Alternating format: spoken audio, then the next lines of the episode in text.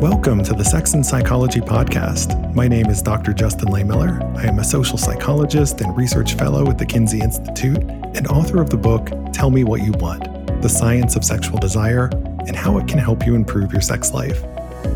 On today's episode, I'm going to be speaking with Hallie Lieberman, a sex historian and journalist.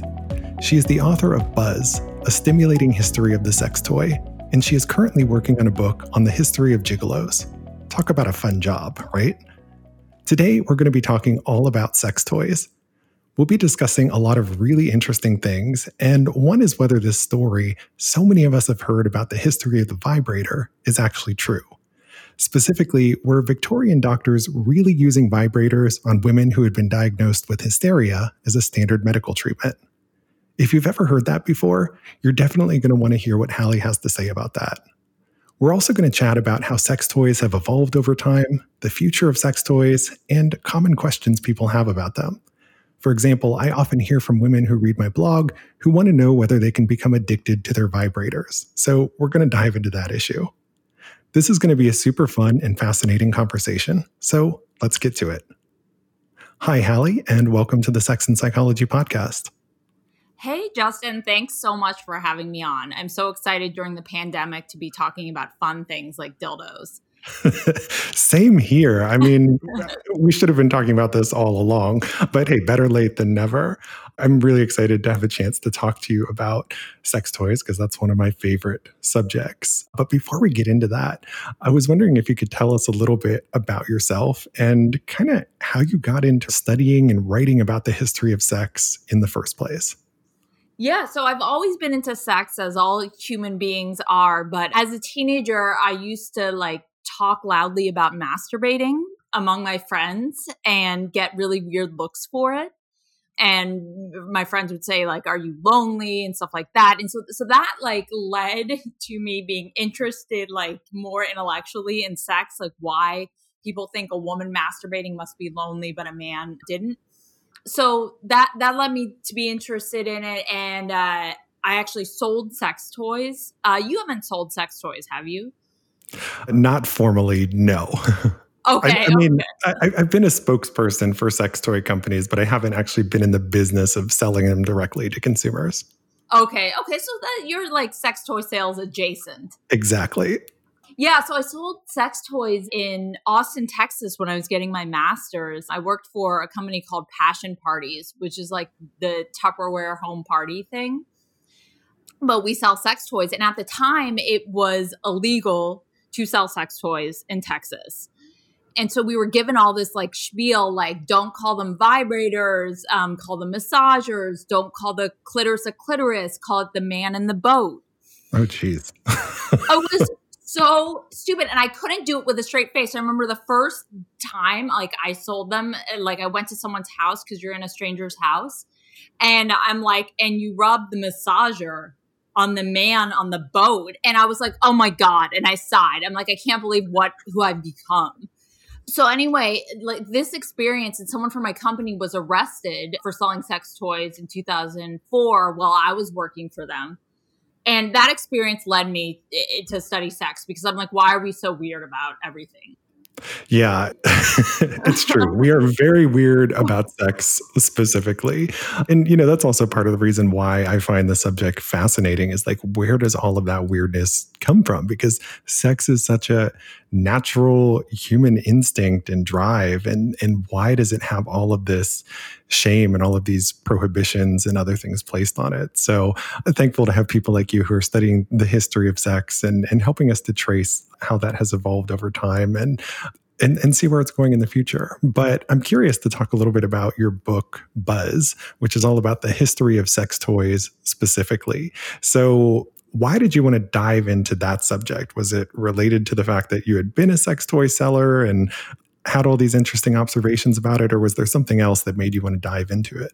Um, yeah, it was basically my experience selling them and my experience, you know, seeing in Texas another thing you go into a sex toy store and there would be black bars like that you would see on a redacted document from the FBI except they'd be over the word dildo and vibrator. And so that kind of stuff. I'm like where did this come from? Is this recent? Have we always been like this? Like and that really led me to to dive into the history. I just wanted to know where the story began. That was my question and no one had that answer.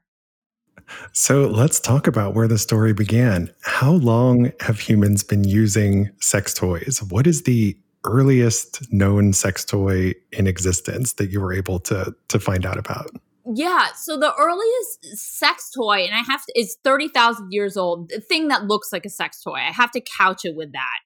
These are stone tools from 30,000 years ago that were found in Germany. And these were phallic, and, and we don't, of course, we don't know how they were used. And some archaeologists say they were used as spear sharpeners because they have little like marks on the side, but they look like dicks. And so, like, there's no reason in my mind we need to sharpen spears on dicks. Like, we don't, you know, sharpen knives on dildos in the 21st century. So it was hard for me to believe that's what they're doing. And some people say that they were actually, you know, dildos as well. So that's kind of like the ur dildo, the oldest, oldest thing that some people are claiming is a sex toy. So maybe they were multi-purpose potentially. Just like the vibrator today is sold as a back massager, and you do use it. Like my boyfriend will use my Hitachi magic wand on like his legs. I'm like, what are you doing? That's for my clitoris only. but yeah, they could have been multi-purpose. Okay, so sex toys seemingly have been around for a long time. Of course, as you mentioned, there's a lot we don't know about exactly what people were doing with some of these artifacts and so forth. But something else I'm curious about in terms of, you know, you taking this deep dive into the history of sex toys, was there anything that really surprised you over the course of your research? You know, for example, were there any older toys or maybe advertisements for toys that you came across and you were just kind of like, what the fuck is that? And I say this because, you know, when I look at some things in the history of like sexual health and wellness products, I have those WTF moments. Like, for example, Lysol used to be marketed as a feminine hygiene product. And it's like you were literally telling women to put Lysol inside their vaginas, which is a terrible idea. And no one should do that. But that's one of those things that makes me go, what the fuck? So, did you have any moments like that as you were studying and diving into this? Oh my God. I had so many of those, and I'd be in archives, and I'm a loud person, as you can probably tell from this podcast. And so I would see them. I remember looking at, um, and I would, I would scream or I'd go, ah, you know, and people would give me nasty looks and be like, no, I'm looking at a butt plug. Come on. So I was looking at this anal rectal dilator. I'm sorry, they were not called butt plugs then. A rectal dilator from like around 1905 and that advertisement said it would cure your asthma. And that was one of those screaming in the archives moments where I was like, oh my God, people believe this? Jesus. Like, and I don't know if people actually believed it, but it was really like, it was like you put, and it looked exactly like a butt plug today, a rubber butt plug and they would say it would cure asthma and that would also cure all your ails and stuff. Um, the vibrators, I saw an ad that said vibrators cure deafness, that kind of thing. Wow. I'm pretty confident that butt plugs don't cure asthma, but that is really fascinating. But I think, and you can correct me if I'm wrong, but part of my my sense of this is that there were prohibitions against sexual aids and pornography and all of these things throughout history. And so marketers had to come up with creative ways of getting their products into the hands of consumers. And, and they would do something along the lines of what you said, where maybe they would tout some type of potential health benefit associated with it so that it was more of a medical product rather than a sexual product. And we saw something similar with pornography, where if it could be argued that it had artistic value, then it wasn't really porn. And so when you look at kind of the history of porn, you see that, you know, a lot of things that were distributed as pornography were designed and created to, to give them some artistic element so it could be argued that it was art and not porn like photos of naked women posing with fishing poles and other things like that. Why would they be posing with a fishing pole just naturally? Because they weren't like actually fishing necessarily. so, does that reasoning make sense? Oh my God, it totally makes sense. And sorry, the fishing thing reminds me I'm writing a story on lesbian sugar babies, and one of them was posing with a grouper. fully clothed and I was trying to figure. I was asking my brother, who was a who's a fisherman, like what he thought about that. And he was just like, "Well, that's a great grouper." but anyway, back to like why they were doing it. Absolutely. I mean, we had laws. Anthony Comstock, who was like working with the postal service, who was this censor who was super Christian and actually went after. I'm Jewish, so I'm always interested in this stuff. He actually went after Jews somewhat who were uh, a, a lot of Jews were in the rubber industry and were selling condoms and dildos. But anyway, he would look through advertisements all over the country and look to see if he thought something was a sex toy or a contraceptive. And he would raid the offices and, and, shut down the businesses. So you had to be super careful. So yeah, that's why butt plugs, one of the reasons they were marketed in this like kind of like pseudo medical way, vibrators, absolutely. And the guy who was doing this, marketing butt plugs this way, he had this theory of the orifice, like orificial theory of health, that everything was connected through like our anus, like all of our health problems. I mean, he may be right. I mean, there might be some truth to that. I'm not really, but you know. And anyway, other doctors were like, this is bogus. He's just using it to sell his, you know, rectal dilators. And some people said, oh, he's trying to promote uh, sodomy. So there were a few people during his time who were like, "Wait a second, this this is weird." But that was one of the main reasons that they were marketed, you know, in a non-sexual way. Yeah. So since you mentioned laws regarding sex toys, let's dive into that a little bit further. I don't think a lot of people realize that throughout much of history and maybe even today, I'm going to ask you to weigh in on that, that the sale, possession, and use of sex toys has been regulated by law in many places. And I actually didn't realize this myself until I started teaching human sexuality courses in colleges. And back in the day, I used to have a representative from a company called Pure Romance, which is another one of those like sex toy Tupperware party kind of companies.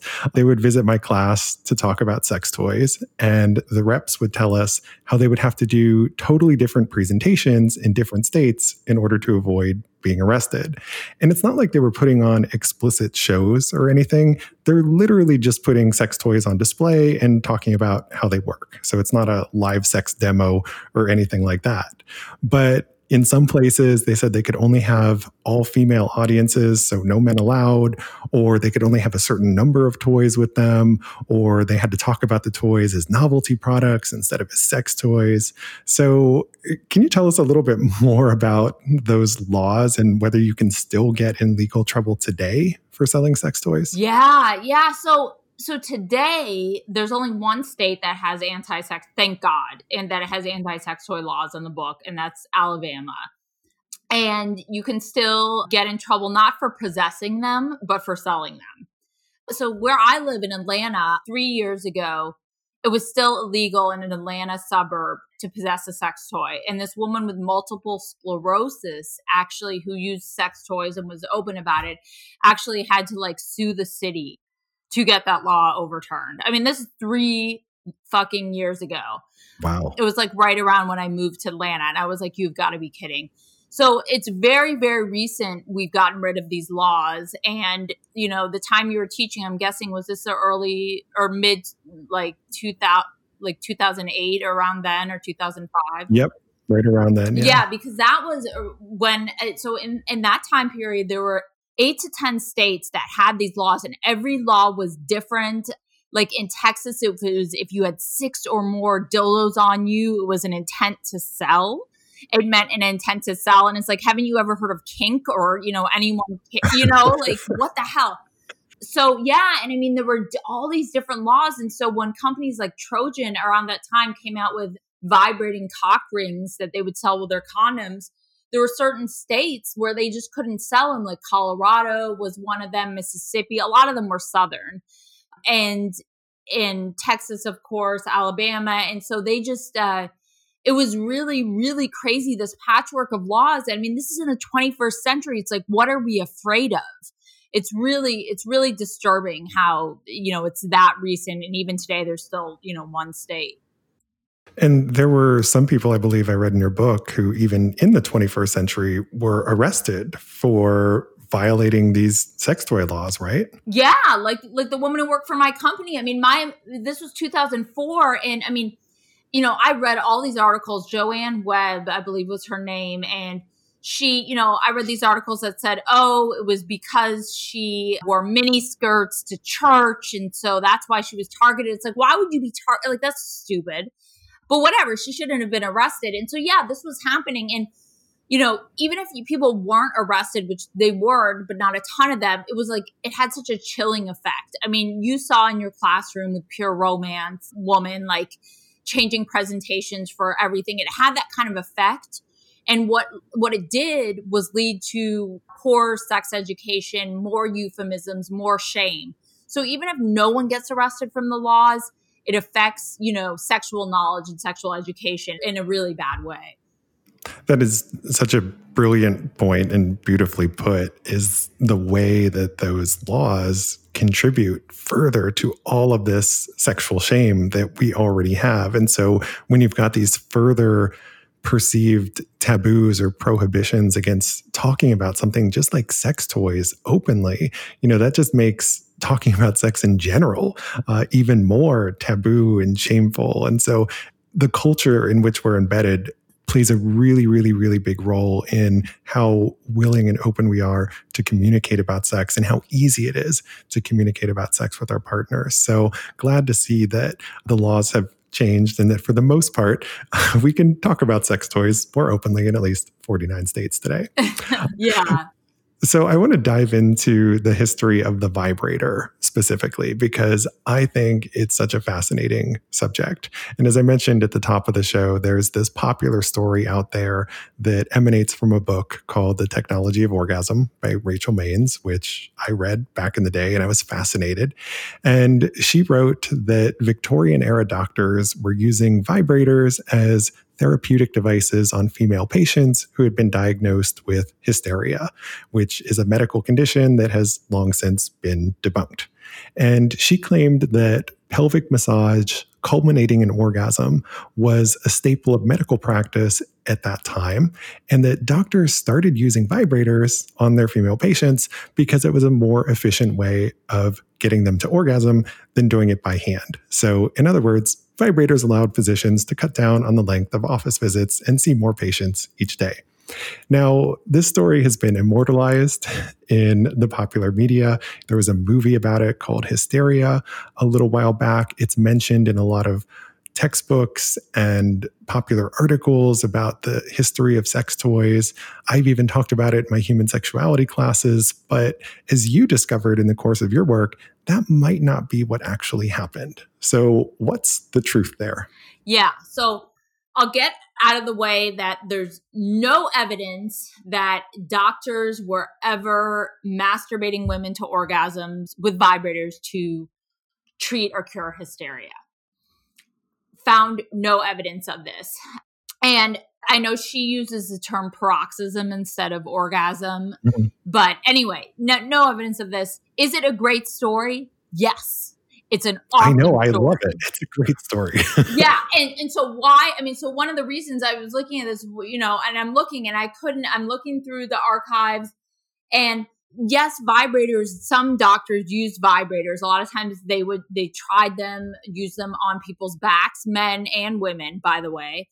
And they realized it didn't really do much. But if doctors had used them on women's clitorises like that, they would have been like disbarred. They would have been kicked out of the medical establishment. They might have been arrested. I mean, I found some cases, I found this woman who used a doctor whose husband actually like walked in this was in wisconsin walked in the house in the early 1900s found the lights off and found a doctor using a massager on his wife using a vibrator and uh, they were like naked and then he like sued for divorce. And she claimed it was like a health treatment. I mean that and that was more of like what the response would have been like oh my god like right. yeah i mean we we weren't um, morons then. But this story has captivated people's attention even though it's not based in truth. In fact like the american medical association in, in 1905 said vibrators are a delusion and a snare and any reason for their popularity is about you know psychology and not about their effectiveness. Wow. Okay Yeah, I mean, it pains me because that's my favorite story about the history of the vibrator, and I've talked about it a lot. Uh, I used to, you know, I've written about it on the blog. I used to talk about it in my classes, but now I got to go out and, and retract the story. So that was, you know, also part of my reason for having you here is, you know, I've I've done some follow up posts on my blog, and you know, I just want to correct the record because once these ideas get out there, they they take hold and they kind of develop a life of their own, and we kind of need those repeated attempts to correct the record. And you know once those ideas get out there it becomes very hard to to change them because they just become so embedded. And especially a story like that that's just so captivating yeah. know? Yeah, and absolutely. And I mean, and the thing is, I don't have a good story to replace it. I can't say, oh no, here's the truth. Like female doctors were using penis pumps on male patients. So let's replace the story with something fun and, you know, sexy like that. There's no like sexy replacement. And that's, that's one of the problems because it's more of a debunking. Like, what's the truth? Doctors, you know, tried using vibrators for a bunch of things and they didn't work. Okay, that's boring compared to women were getting off and having these awesome or- orgasms. But but again, I mean, thinking about how this like reflects poorly like the story we need to know the truth about our history and the vibrator story really presents women as having no knowledge about their own bodies and that that you know a doctor is giving them an orgasm and they, they they've you know it's assuming they've never had one before and not understanding that this would be sexual not understanding that treatments on their genitals and thinking that they would have a paroxysm and really you know that's the thing that bothers me about the myth is it makes women out to be you know just just so ignorant. And yeah they might not have had the names for their body but they certainly knew that genitals were sexual. They had babies you know? Like i that that's the part that frustrates me the most. Yeah and i think that that's a great point that you make about some of the other stereotypes and myths about women's sexuality that get propagated by us holding on to that false belief in the first place. So, yet another important reason why we need to correct the record. So, we have much more to discuss, including how sex toys vary across cultures, the future of sex toys, and common questions people have about them. But we're going to take a quick break from a word from our sponsor. Promescent has everything you need for amazing sex, including their signature delay spray, which has been clinically shown to help men increase their stamina in the bedroom. It has target zone technology, which allows you to desensitize only the areas you want and customize it for your body.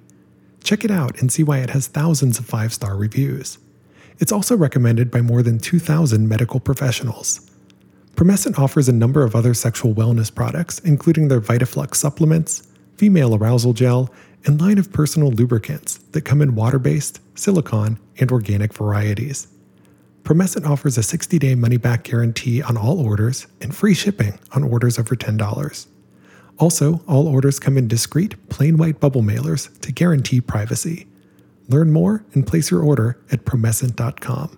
That's P R O M E S C E N T.com. And we're back. My guest today is Hallie Lieberman, and we're talking about the past, present, and future of sex toys. The next topic I want to dive into is how sex toys vary across cultures. I started to get really interested in this subject when I went to Japan a few years ago.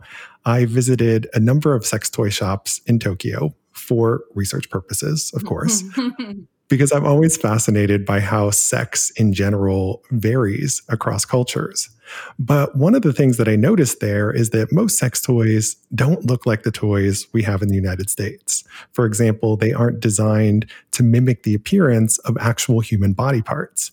And in fact, many of them look more like works of art. And if you had them sitting around your house, your guests wouldn't necessarily even know that they were sex toys.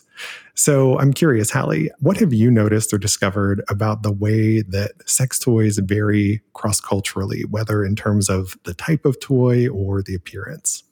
Yeah, well, and by the way, I'm very jealous you've been to Japan. I really want to go there. You have to go. And, yeah, and see not only the sex toy culture, but the Japanese host culture with male hosts that women pay to have sex with them. But anyway, okay. What yes, and, and the love hotels too. You know, the whole love hotel industry is fascinating, and I need to do a whole episode on that at some point as well. Oh, yes. Oh, my God. I was just talking about those with someone recently. Love hotels so interesting. But yeah, so what I've noticed, and it's interesting you bring up Japan because Japan has this like rich history of sex toys, like in pillow books, which were instructions given to uh, married women in like the 1700s, 1800s. They would actually recommend sex toys for a married couple which is something we were not doing in the US. So they've kind of had a more progressive view towards sex toys in some ways,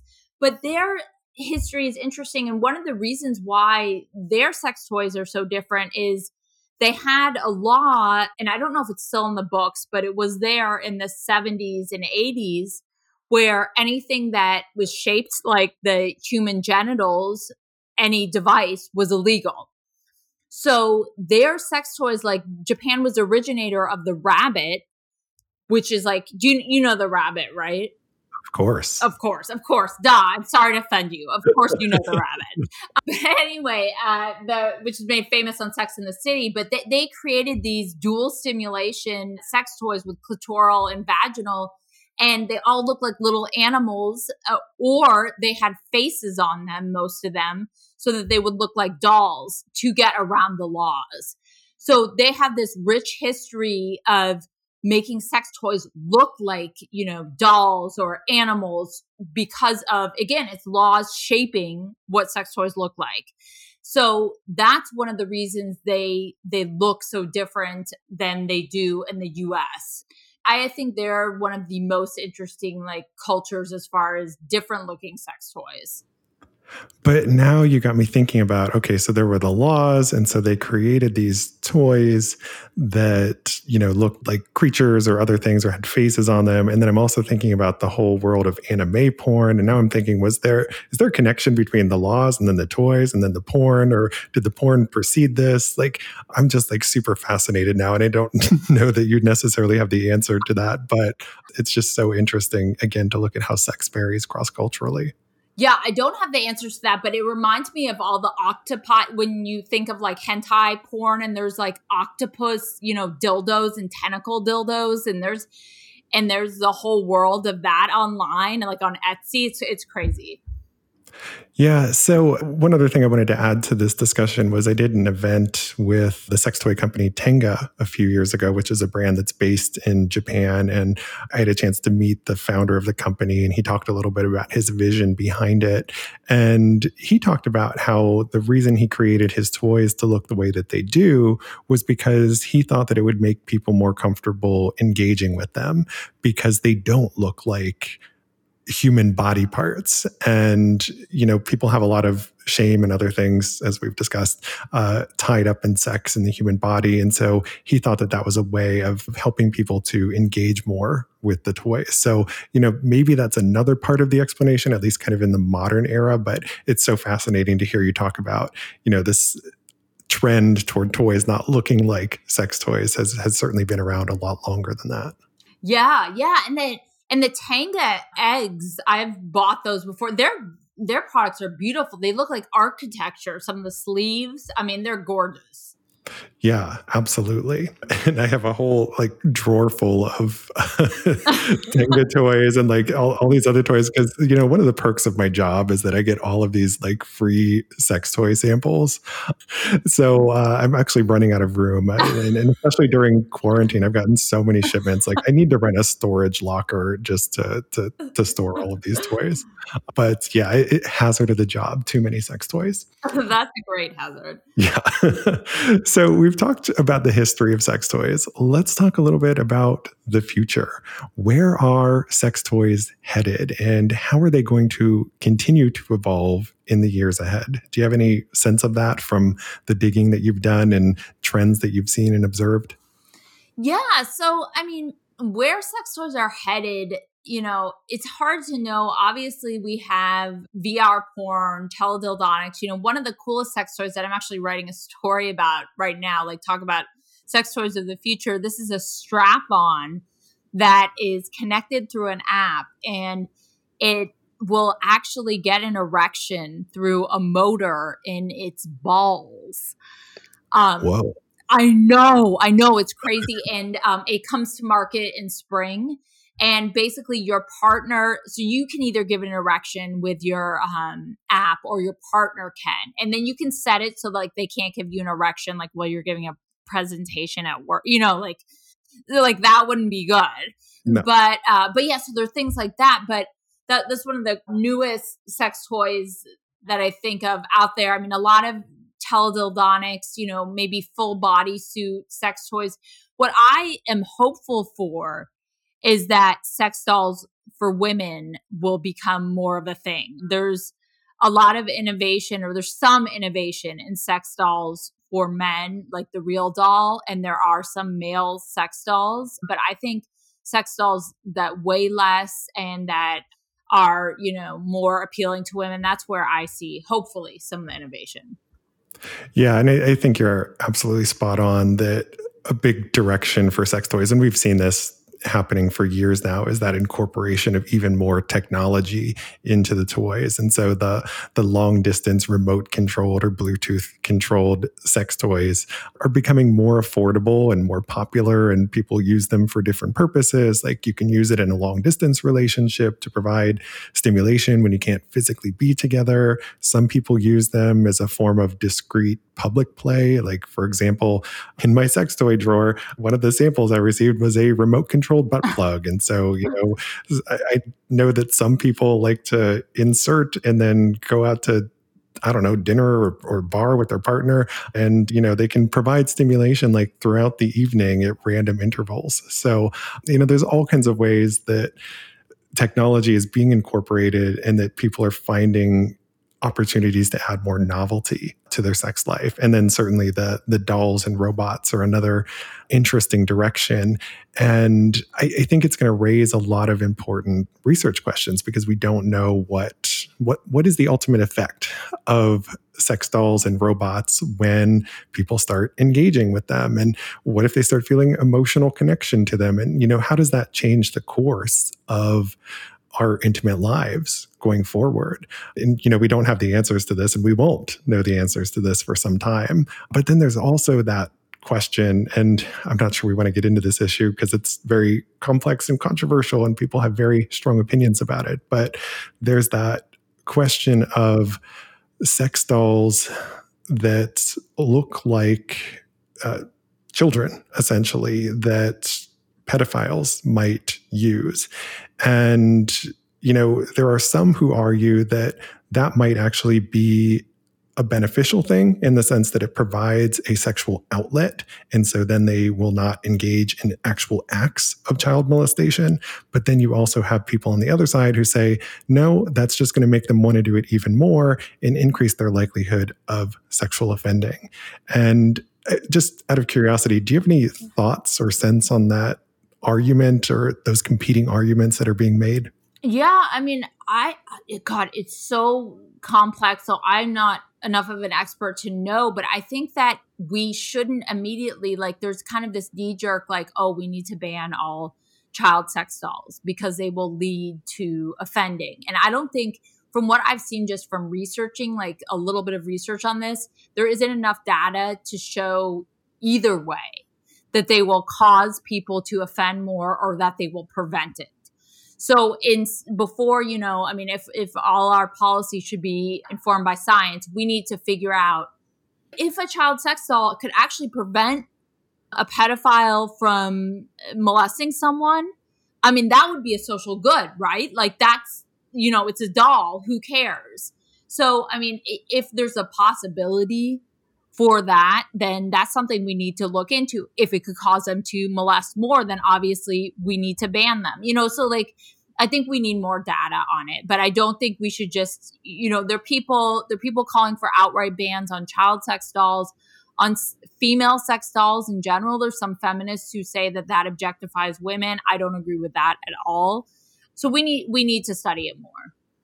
Yeah, and I think you're absolutely right that you know there are very strong arguments on both sides, but none of them are based in data because the data don't yet exist, and so we don't know what uh, the actual answer is there. So I appreciate you, the nuance that you bring to your answers, and I like you, Hallie, because you know your shit. So. so um, there's a couple other things that I want to get into, including some common questions people have about sex toys. And one that I get pretty frequently from readers of my blog, this comes from female identify readers who ask, Can I get addicted to my vibrator? What are your thoughts on that question? I know that this is a, a common thing that comes up, and people even often ask their doctors about it. So, what have you learned about that issue? Yeah, so so there's a couple things. One, people have been worried about this issue for, you know, as long as well, as long as vibrators have been openly used sexually so like 40, 50 years. That was a huge concern.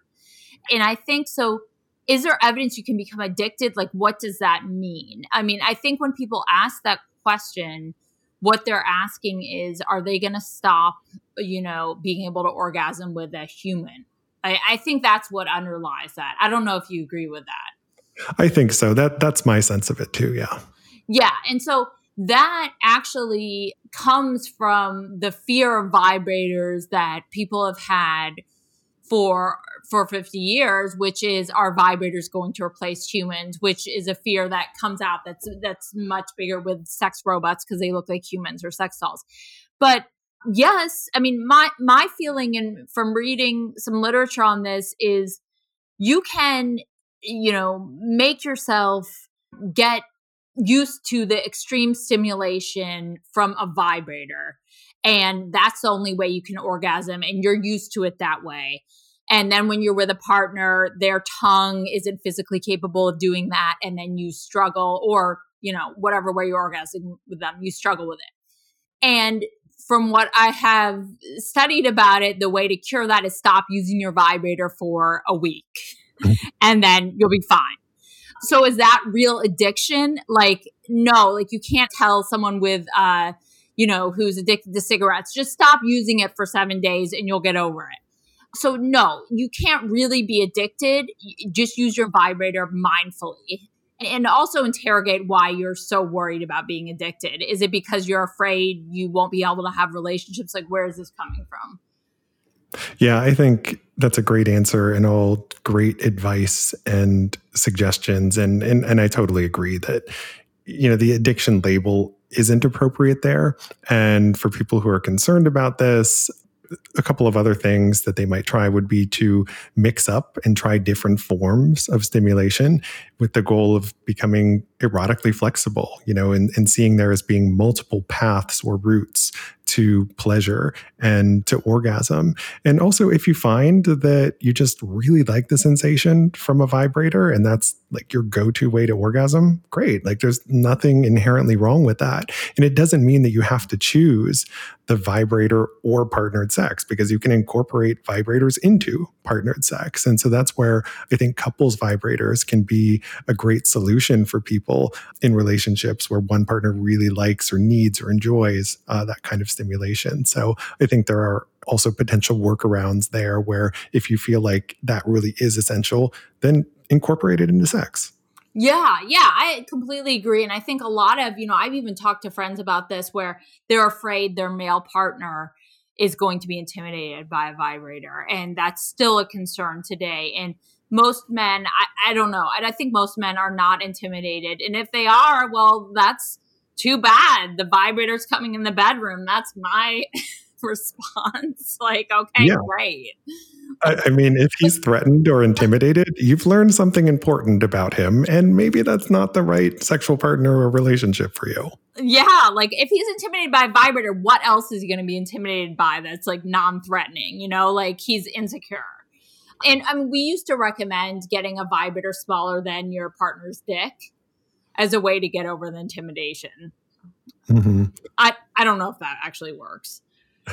Uh, well, it's funny. I actually just did a Q&A with, with this specific question, the scenario that you raised about a woman who said she can only reach orgasm when she uses a clitoral vibrator and that penetrative intercourse with her partner alone does nothing for her, but she doesn't know how to bring up the vibrator to her partner because they've never had that discussion before and they've been in a long-term relationship and this has been going on for years where she's having this very unsatisfying sex and doesn't know how to tell her partner what she wants. So I talked a lot about, you know, how you start these conversations about sex. And that's something that I really dive into uh, in my book, Tell Me What You Want. So if you want some concrete icebreakers and tools, you can check out the book to find out more about that.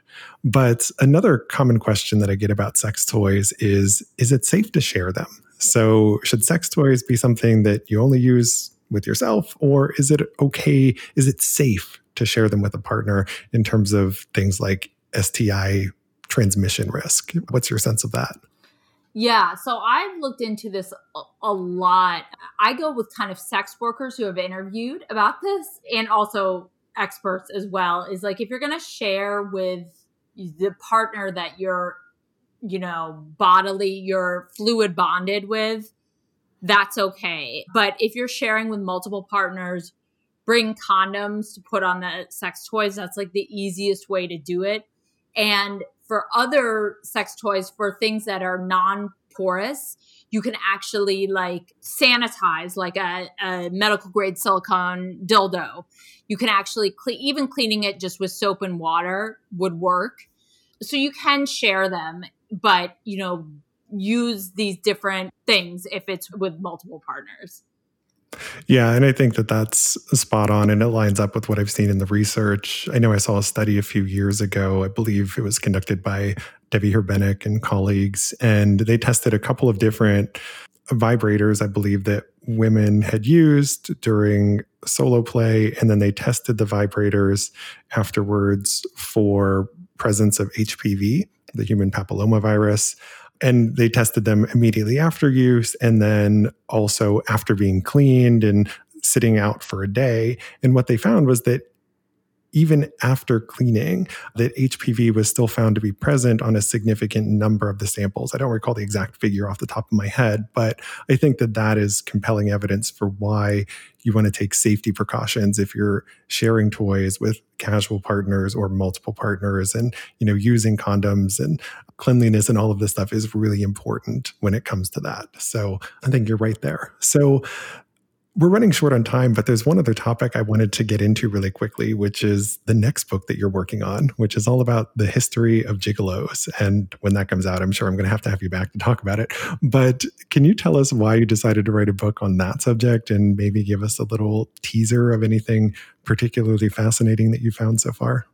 Yeah, yeah. So I was living in Berlin with my boyfriend. We were um, doing research at the Max Planck Institute, and sex work is legal there. And there were ads for female sex workers all over the city. And I wanted a male sex worker. I thought it said this is like patriarchal heaven for straight men. Even for gay men, it was it was better than for women.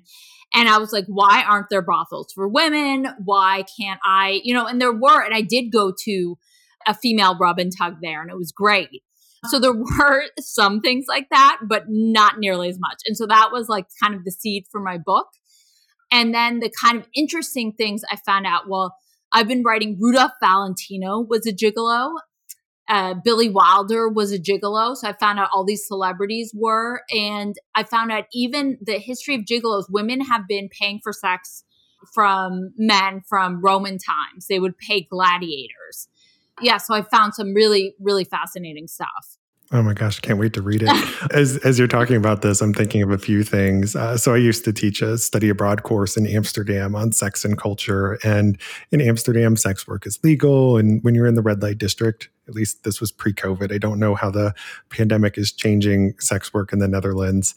Uh, you know, that's going to be a whole other interesting topic to to dive into and explore. But in the red light district in the Netherlands, you have these floor to ceiling windows just lining the streets, and you have women standing behind them who are scantily clad and you know they beckon people to come in and you know then they close the curtain and we'll have a sexual interaction. And, so, and there's like all kinds of things i could say about my observations uh, having been in the red light district. But you know when i take students there and we walk through the, the red light district a lot of them ask like well where are the windows with the men right? Why are all the sex workers women or and there's a small number who are trans women but there are no uh, standing behind the windows.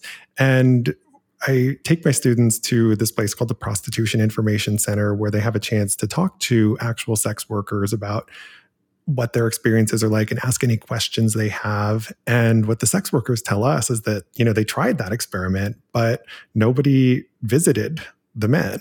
Um, and, you know, their, their primary audience tended to be gay men who would visit, but sex is easier to find for gay men because you know men tend to have more willingness or openness to casual sex. And so you know having to pay for it was like seen as this extra barrier to to having sex. So it was an experiment that didn't really work. And i think we saw something similar a few years ago. I think it might have been the moonlight uh, ranch in in nevada where they tried having a a man who worked at the brothel there, and it was announced with great fanfare in the media, but it was an experiment that was quickly disbanded because he wasn't getting any business. So, is that something that you've kind of seen as well? That, you know, sometimes when they try having these male sex workers, that, you know, the audience isn't necessarily there. And I don't know, is that a marketing issue or what? I don't know.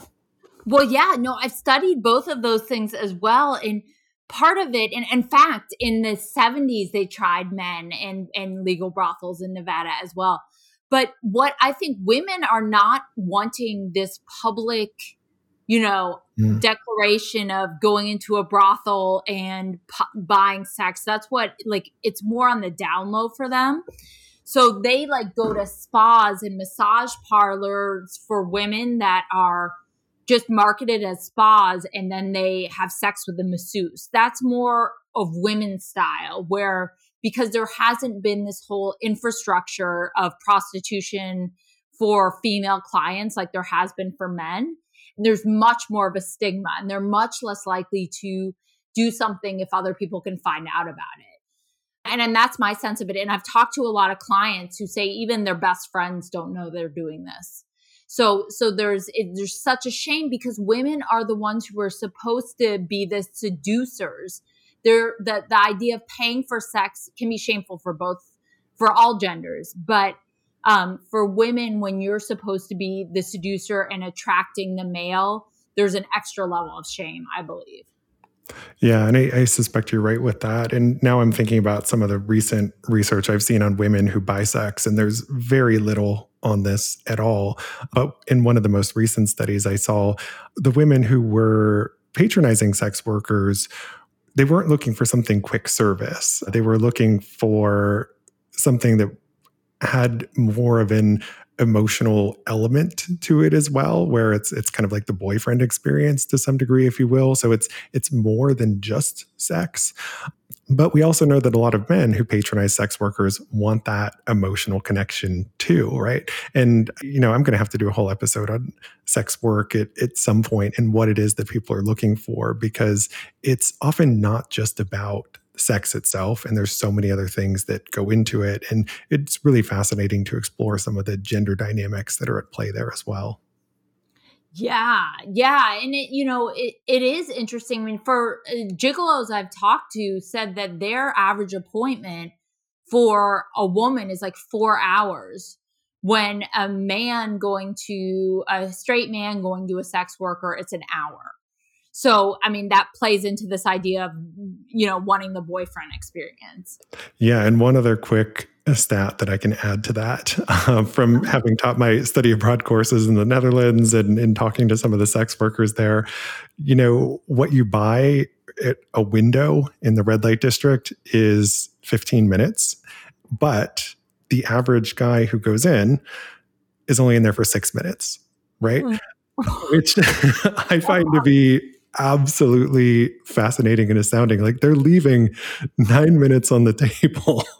so, yeah, like uh, again, I'm going to have to do a whole episode on that at some point. But I think that does point to a difference in the ways in which men and women might approach sex work and what it is that they're looking for.